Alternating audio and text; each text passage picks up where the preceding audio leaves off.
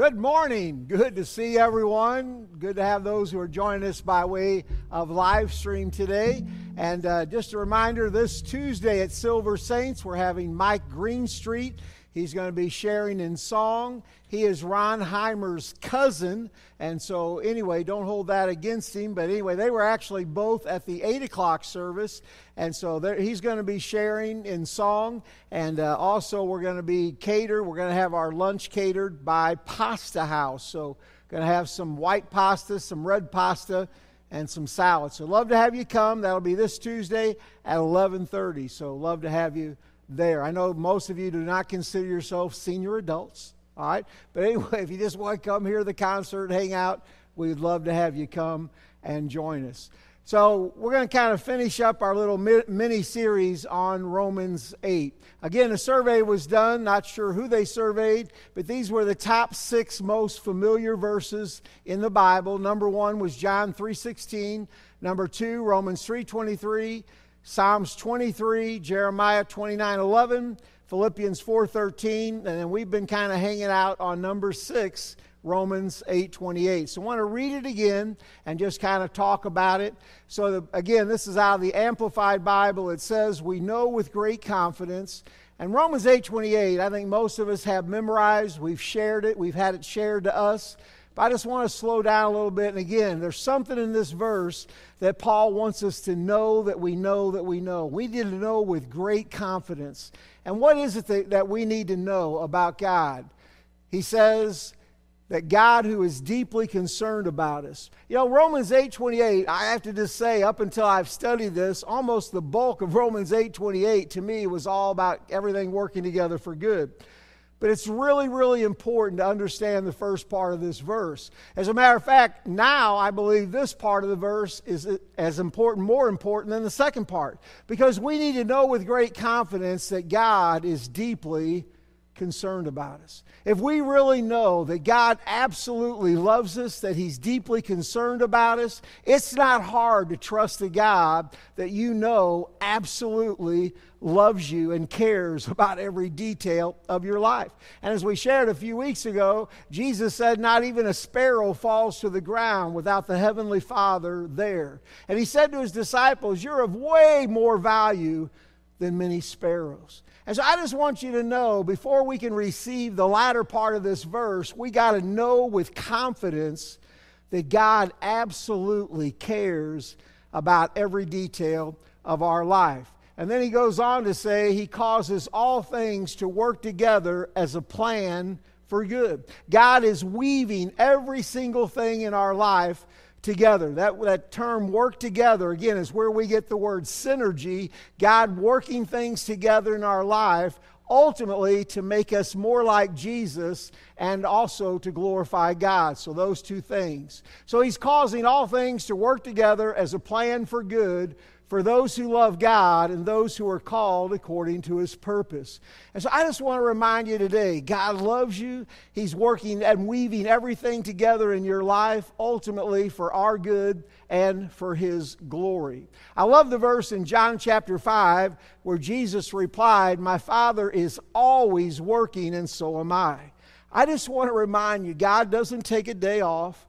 He is always, every detail, He is always at work weaving everything together. I love the study by Henry Blackaby, Experiencing God. If you've been through that, the first principle of that is to know that God is always at work. And so sometimes I'll ask God to come and join me what I want to do, but really we just need to find where God is working and just join what He's already doing. So to know in your mind that God is always at work, and that He's working everything together for our good because He deeply cares about us and loves us. We sing a song periodically called Waymaker.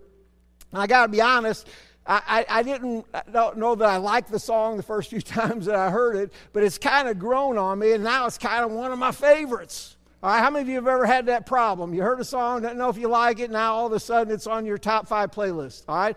But part of the song of Waymaker reminds us that God is always working, always working. And I love part of the chorus that says this even when I don't see it, you're working. Even when I don't feel it, you're working. You never stop. You never stop working. And that really is true. I want you to just read that together. And if you're at home, just read, join us. Let's read it together. Even when I don't see it, you're working. Even when I don't feel it, you're working. You never stop. You never stop working. And that really is true. Every single day, He is weaving together in our life, again, ultimately to make us more like Jesus and to bring glory to Himself. Back when I was a young pastor at Gerald, there was a, an, older man in our church named Marion Mishler. I don't know how old Marion was. I was about 22 years old. I was really young, very green. But this guy was one of those silent giants in my life. He's one of those guys that didn't talk a lot, but when he did speak up, everybody sat and he listened.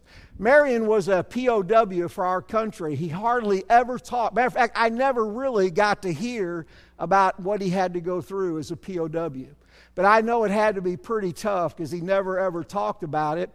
And Marion had lost his wife his daughter developed bone cancer, and so he actually took his daughter into his house and he began to take care of his daughter and her two children. So here's Marion, uh, who had been a, a POW. He's uh, later in life brought his daughter in to take care of her, also had her two daughters, and so he would take care. And there were so many things that he had gone through. And I remember Marion used to say to me when, when he was facing something he did not understand, Marion would always say, We're going to have to hang that on a nail. As a church, man, we'd be up against something that we didn't know how to deal with it. And he'd always say, I guess we're going to have to hang that on a nail. And what I come to realize, what Marion was saying is, we're not going to understand everything on this side. There are some things we just got to put it on a nail and trust that God ultimately knows more than we do and that God absolutely loves us even when we don't understand. How crazy is it that 40 years later I can still remember and still hear Marion say to me, Gotta hang that one on a nail. Over the years, I've hung a lot of stuff on nails. This is this is this year's, right here. I just thought I'd bring you part of a year's worth. And by the way, some of your names are on this. I mean, there's things going on, and I know people say, well, let's talk to the pastor about it. And I, I don't know any more than you know. And when I'm done talking to you, I put it on a nail. Just got to trust God. Because, I mean, in honesty, you know, there are some things that God lets us in time. There are some things we go through that we look back and we say, yeah, I see what God was doing there. But there are other things, even to this day, I'm 64 years old, there's some things I look back, I still have it on a nail because I still don't understand what God was doing. But I know life is crazy. I, I quote Job a lot when Job said, Man's days are short and full of trouble. Because we have something in common, life is not easy. And most of us, now maybe we didn't call it that, but most of us have stuck, a, hung a lot of things on nails. And again, that's kind of what Romans 8 28, we got to believe that He loves us. If we really know that He loves us, we just got to hang it on a nail. And even though I don't understand, I know that He's always working. I know that He loves me. And I'm just going to trust that He's weaving everything together. That's faith. That's knowing that your God absolutely loves you and nothing comes your way unless, again, it's ultimately for our good and for His glory. You know, again, I love in 1 Corinthians chapter 13, verse 12, it says, Right now we see through a mirror dimly. We're not going to understand everything in life. I mean, there's things you're not going to have answers for, and that's where you got to just hang that on a nail and trust God. But one day in the road of life, as I mentioned, sometimes as we travel down the road of life, that we have an opportunity to look back again and we can see part of what God was doing. And if we had time to talk today to everybody to get up and share, everyone here could share a story where you went through something, you didn't know why you were going through it, you didn't understand it at the time, but you can honestly look back and see where God was working. All right? A few examples. One we've already given a few weeks ago, and that was Joseph. You know, Joseph being sold as a slave by his brothers, that had to be pretty brutal. I mean, it had to be so rough to be sold as a slave by your brothers. And, and so he goes off to Egypt and he spends about 12 to 15 years going through all kinds of valleys, spends a lot of time in prison. Ultimately, God blesses him. Ultimately, he becomes second in command to Pharaoh. And we know the story. There was a famine in the land, and because of that, his brothers came to get some grain. And he recognized his brothers. Now, how many of you could have a little fun with the brothers? I know you guys are spiritual. You wouldn't do it. You wouldn't think about it. I probably would think about it. All right. And so he could have he did have a little bit of fun with them. But he could have had a really a lot of fun. He could have got even with them. He could have made them all slaves. I mean, he had that in his power. But notice what he says when he finally reveals himself to his brothers. He said, It wasn't you who sent me here, but God. Can I tell you that? That's a lot of wisdom to know that even though people mean something for evil, God will use that to get you where He wants you to go. How many of you have ever had any heavenly sandpaper in your life? People that rubbed you the wrong way. Don't look at your spouse right now, all right? That's not a good time to look at your spouse, all right? But we have heavenly sandpaper. We, well, God, why are they in my life? It's so funny because I get to go to churches over the years, and almost every pastor will say to me, Roger, our church could go so much farther if it wasn't for this guy or this couple. Never do they say, I'm the problem. I'm just telling you, everybody God brings into our life, all the heavenly sandpaper, the people that rub us the wrong way, God is trying to get us where we are to where we need to be. And I love how Joseph had that view. It wasn't you who sent me here, it was God. Man, that, that's a positive attitude right there. I mentioned Brian a lot. Brian always has something positive to say on Facebook. I mean, this is positive. I mean, take everything in life and know that God is, is ultimately working everything together for his good.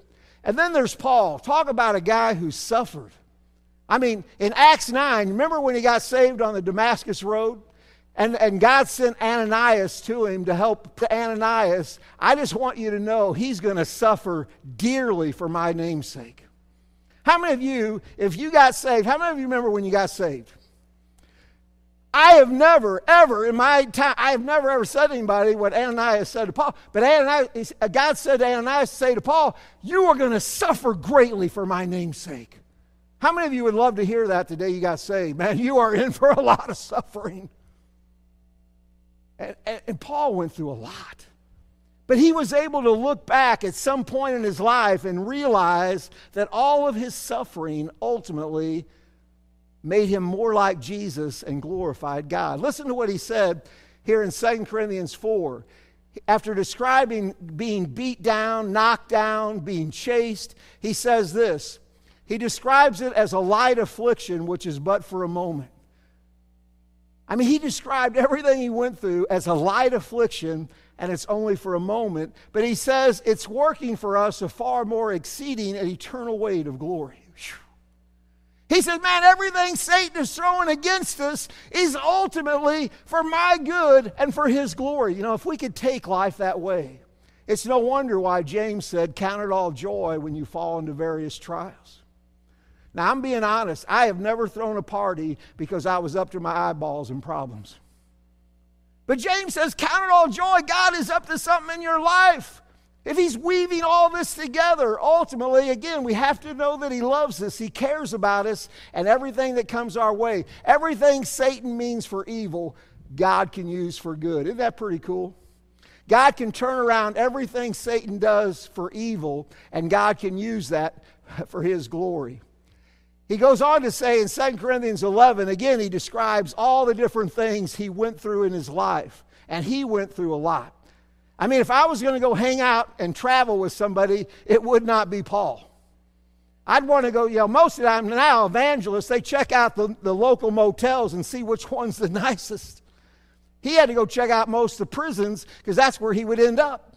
I mean, he was beat, he was pursued, he went hungry, he went thirsty, he was in the deep. I mean, he went through so much. And he says this at the end of in he, uh, 2 Corinthians 11 22 through 33. He says, If I must boast, I will boast in the thing which concerns my uh, infirmity or my weakness. He says, The God and Father of our Lord Jesus Christ, who is blessed forever, knows I'm not lying.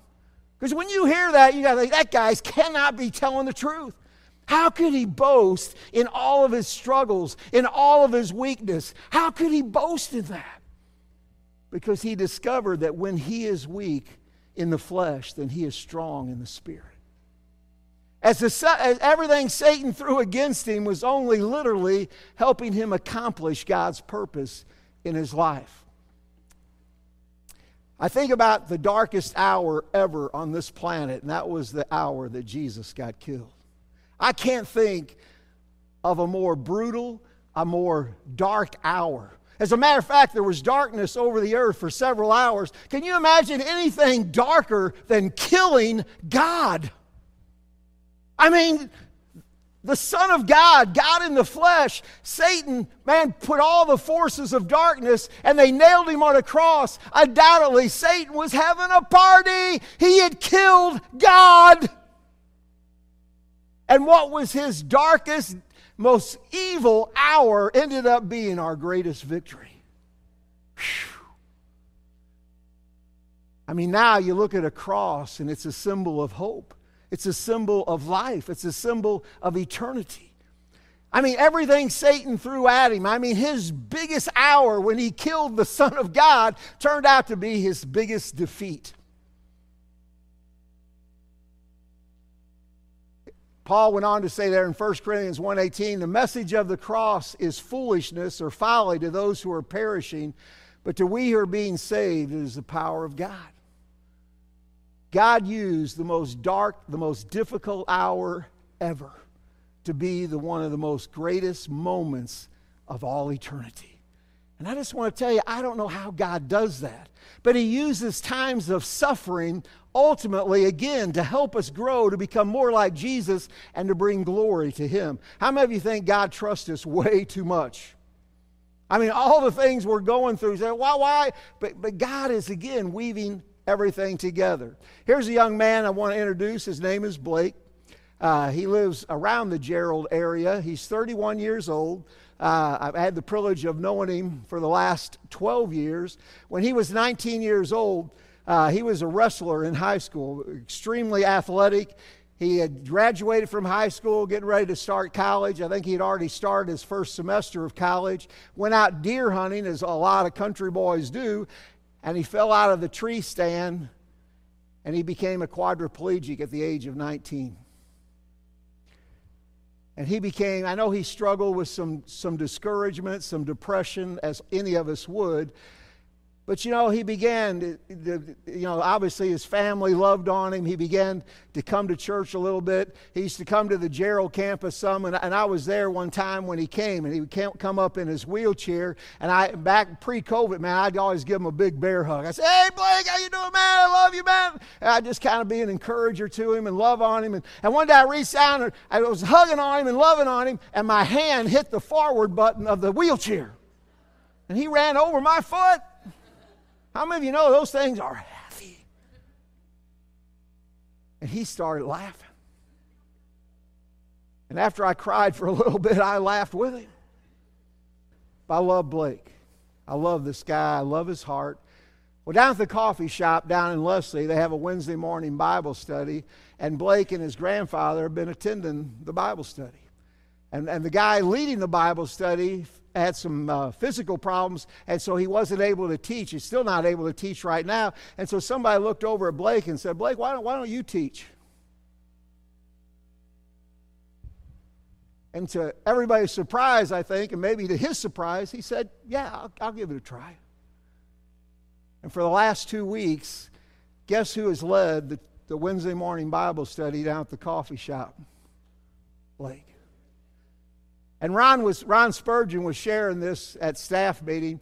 And Ron, you know, if you know Ron, Ron can't talk about anything without crying. Ron, like a big old teddy bear, man, with tears in his eyes. he said after Blake taught, maybe the first or second time, Blake said to him, You know, for the past 12 years, I've been on the receiving end, which is understandable. But he said, For the first time, I feel like I'm able to give something back. I'm going to skip staff, staff meeting one Wednesday. I'm going to go down there and hear him. I love that guy. And again, he can look back, at least see. I know there had to be some dark, dark days and weeks and months. I don't know how God wants to use this guy. I hope to have him here some Sunday. I'd love to have him come and share his testimony. But I, that inspires me, man. Blake has been an inspiration to me. So I appreciate this brother. I don't know what God has for him, but I think God is going to have great things in store for Blake. So sometimes, again, we're able in time to look back and see what God is doing. Sometimes we're going to have to wait till we get to heaven. Now, in heaven, we're going to get excited. But here's the best part. Don't miss this part. Here's the best part right here. This is the most important part of my sermon right here. One day in heaven, the Bible says in 1 Corinthians 13 12, one day we're going to get to turn and see God face to face. Did you get that last part? That was the most important part of my sermon. I know in heaven it's going to be exciting. I'm, I'm looking forward to seeing my mom. I'm looking forward to seeing some nieces, my dad. But to be able to see Jesus, see God face to face, to see the Shekinah glory of God. I believe one day when we see God, the Bible says we're going to know even as we're known. If we don't understand it all on this side, I'm going to die with about a dozen of these in my casket. But when I get on the other side and see God face to face, it'll all make sense. God, why didn't I see that you were weaving all that together ultimately for my good and for your glory. Romans 8:28 will never be the same for me. Because we have to know that he absolutely cares about us. If we if we don't if we doubt his love for us, we're going to doubt that he's working everything together for our good. But one day we're going to understand on the other side. So sometimes we got to put it, we got to hang it on a nail, and it doesn't mean we're always going to understand on this side, but I guarantee you when we get to the other side, we're going to understand. So you just got to trust God. You got to put it in God's hands and believe that God knows what He's doing and God knows what's going on in life.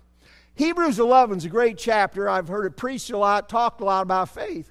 Well, in Hebrews 11, starting about verse 32, the writer of Hebrews realizes he's running out of time. He's got so much more to talk about, but he doesn't have enough time. He says, Time would fail. And then he begins to talk about people who subdued kingdoms, who stopped the mouths of lions, who were valiant in battle, quenched the fire, obtained promises, raised from the dead. I mean, that's, that kind of stuff gets me excited. How many of you like to raise somebody from the dead? Not your heavenly sandpaper, but somebody you love. I mean, to, to, stop the mouths of the lions, how cool would that be to come to church and have that testimony?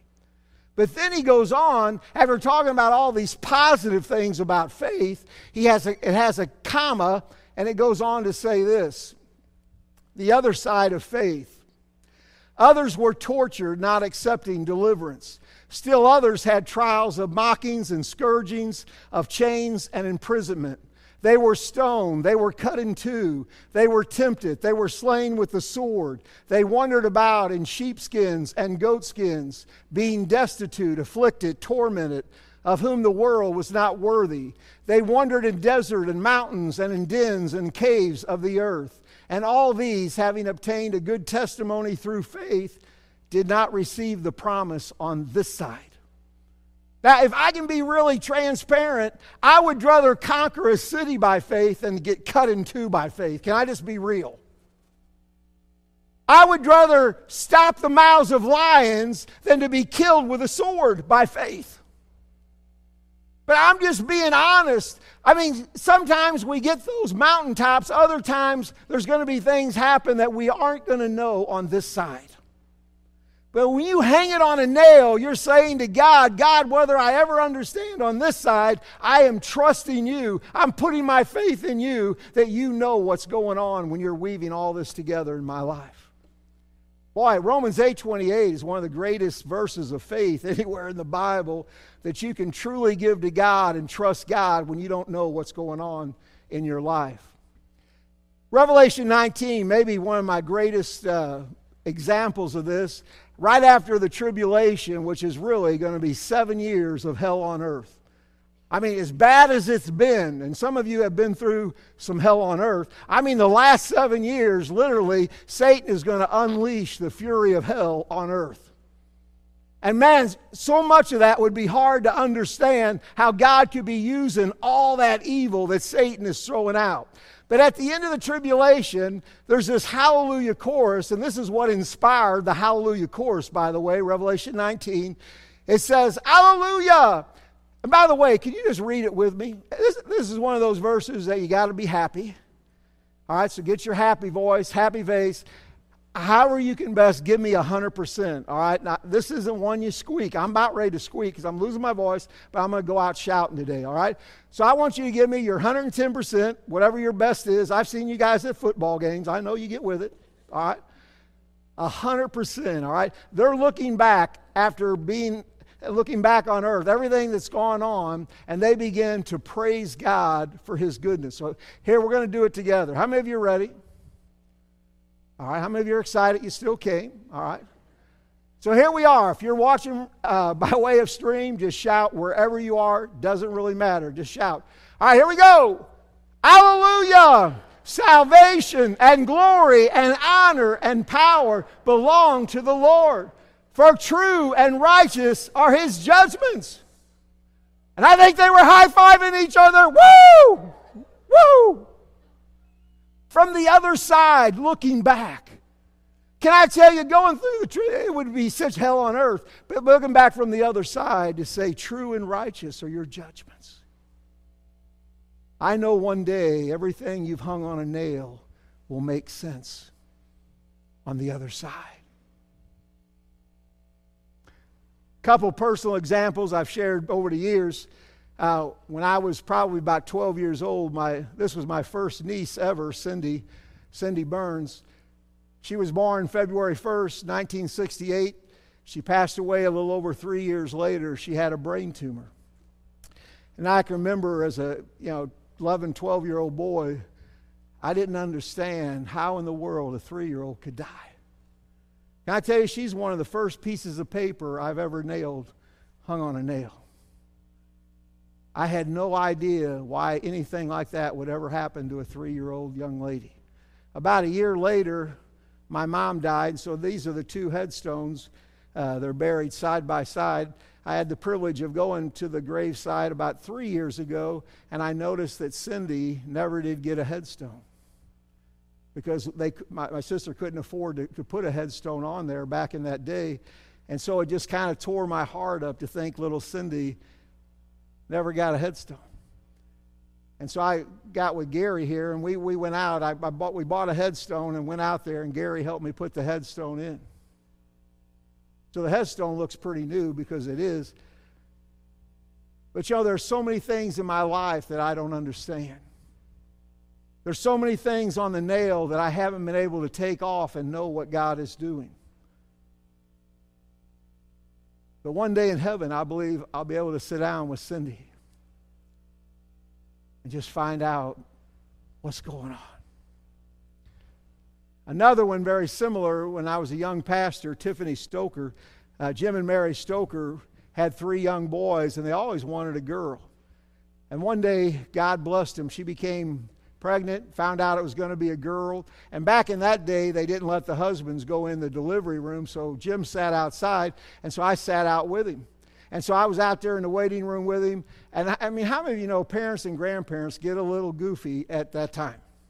And so I was out there, and I remember the doctor coming out saying, You got a baby girl. And I mean, Jim Stoker, you could not imagine how big that grin was. They finally got their baby girl. They had three boys. Now they had a little sister. And, and man, there was just so much joy. And about two or three years later, they found out, they discovered that, that Tiffany's heart had a defect. It was either backwards, I can't remember exactly what it was, but they were going to do surgery on this young Tiffany and try to correct it. They believed they could correct it. And so, again, as a young pastor, I sat in the waiting room with Jim and Mary as we waited for them to operate on Tiffany. I can still remember to this day when the doctor came out, and you know when they come through the door when it's not good news. And I remember sitting down with Jim and Mary and the doctor. They allowed me to sit in there with them, and the doctor said that Tiffany didn't make it. I'm telling you, man, I had no answers. I had no answers.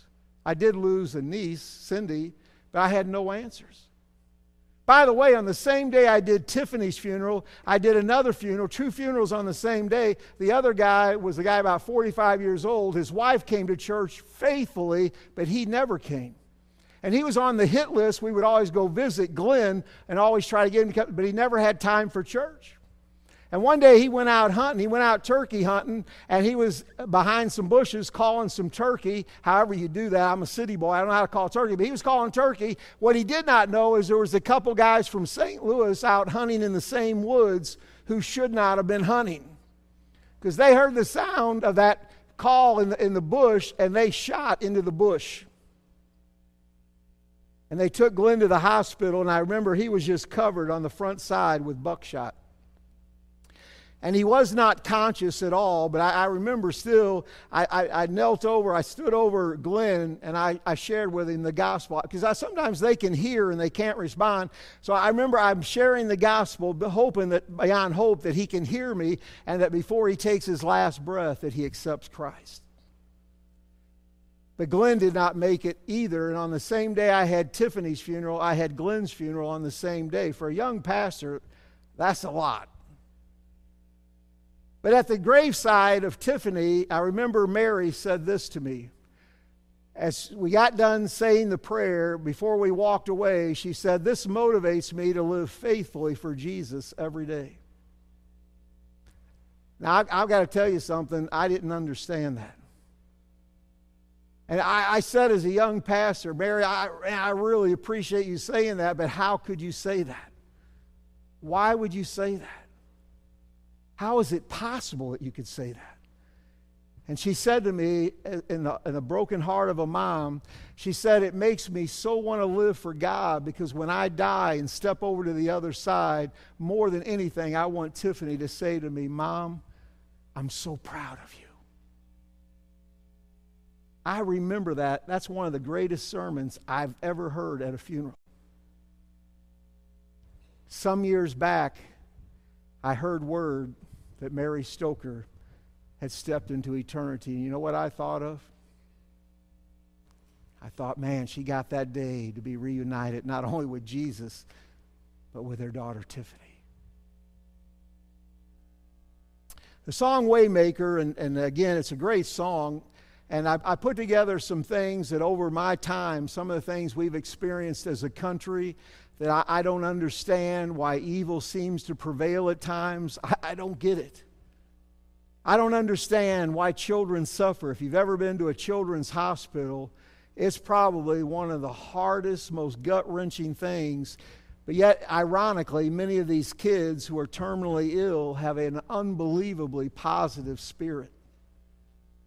I just want to share this, uh, and, and I believe that each of us have things in our life that again, we're either going through, we've gone through, or we will go through, that we're just going to have to hang it on a nail. We're just going to have to trust God and believe again that God loves us. Nothing would come our way unless it's first come through Him. But I, don't have all the answers. I know people say, let's go talk to the pastor. And I'm being honest, you guys probably have as many answers as I do. I just know that God is faithful. And so many times I've, I've just hung something on a nail, just trusting God somehow that God can work it out. I think you guys have read Friday, we were still trying to put together my stepmom's funeral. We were going to do a graveside. She didn't want a funeral at all. She just wanted a graveside. And so we had two days picked, and both days were horrible with weather. And so we were going to reschedule. And so Friday, uh, Courtney texted me and said, Do we know when grandma's funeral is? I said, Well, let me check. And so I text my stepsister, the only child of my stepmom. I said, Hope you're having a wonderful day. Uh, do you have any idea when the the, the graveside service will be. That was at 11:15. I got a call from my brother at 12:30 on Friday. He said, "You're not going to believe this, but Renee went out for a walk this morning and fell over of a massive heart attack and died." She died at, at 9:30 and I text her at 11:15, "Hope you're having a good day." Her kids got her phone. I called her kid. I didn't have her daughter or son's number, so I called Renee's number, and sure enough, they had it. They answered the phone, and they said it was so weird when we got into our mom's phone and we saw your text. Hope you're having a wonderful day. And I said to her daughter, You know what? I believe she's having the time of her life. But that, I mean, I had no idea when I text that that she had already stepped into the arms of Jesus. And so this week, her two kids are going to the funeral home at 1 o'clock today to make funeral plans. And this week, we're going to have a funeral for my stepsister and my stepmom on the same day. I believe in a crazy sort of way. I just, I'm just praying God comes down and just loves on these two kids that are left and just encourages them. But I hope you listen to the words of this song, and I've got some clippings over the years of things that have happened in our country, some of the suffering of children, some of the things that I have no answers for, but yet I'm trusting my Heavenly Father. So listen to the words of this song. Feel free to sing along. And as we just celebrate an incredible God who loves us unconditionally and is never going to give up on us, listen to the words.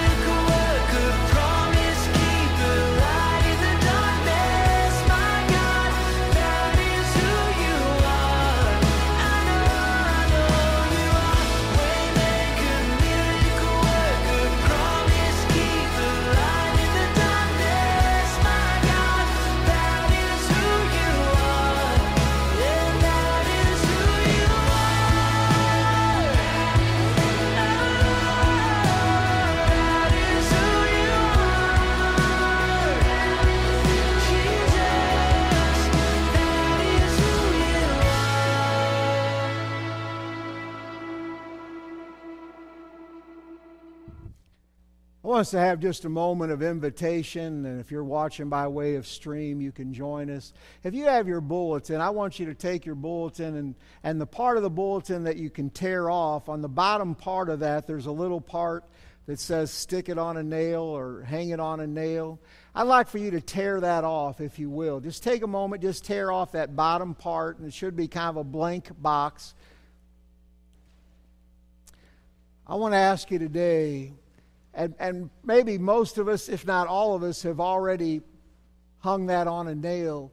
But I want you to think about something that you have gone through, something that you're going through right now that's really beyond what you can comprehend. I want to ask you by faith, and you don't even have to write on there. If you want to write on there, you can.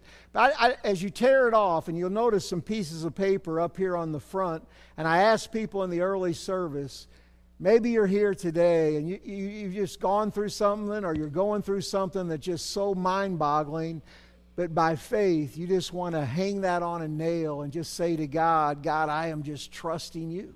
God, I, I don't get it, I don't understand it, but by faith, I want to just hang that on a nail and just believe that you love me, you care about me, and that you have everything under control. One of the greatest acts of faith is to take that which you don't understand and to truly give it to God and just really know that He loves you and that He's working everything together. So I want us to stand together if we can. And as David plays softly, I just want us to have a moment of invitation. And if you're here today and maybe for the first time in your life, you've never given your heart and life to Jesus Christ, Man, this would be the greatest day of your life to open up your heart in life and realize that He died for you, ask Him to forgive you and to come into your life, and I believe He will honor that. But I'm asking you, as David plays softly, if you know something that you have gone through or you're going through that's way beyond what you could ever comprehend, to come and just lay that piece of paper up here, somewhere up here on the altar, and just say to God, God, by faith, I'm just giving it to you. One of the greatest acts of worship is to worship God when we can't see it or feel it, but yet we are trusting that God has everything under control. I just want you to feel God love on you in a special way. He could not love you more. He cares about every detail of your life. One day, when we stand face to face with God, it will all make sense.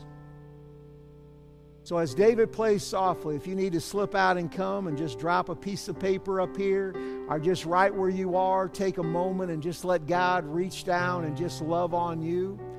If you need someone to pray with you or pray for you, we would love to do that.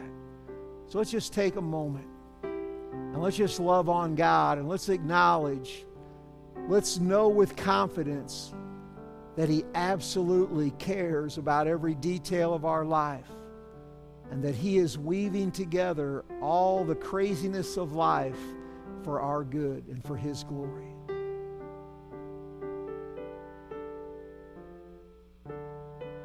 Just so I want you to feel God reach down and just love on you this morning.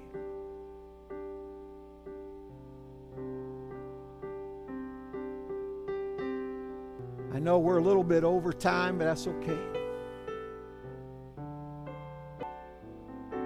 Want to have a word of prayer, then David's going to close us with a song. As I look out today, I, I just I know there's a lot of heartache, there's a lot of struggles. The fact that you're here today, man, just is really just an incredible act of faith. I hope every day I can just keep hanging that on the nail, and one day in heaven, somewhere down the line, I hope to get along with, with Marion and just say to him, Man, thanks for your gift of faith.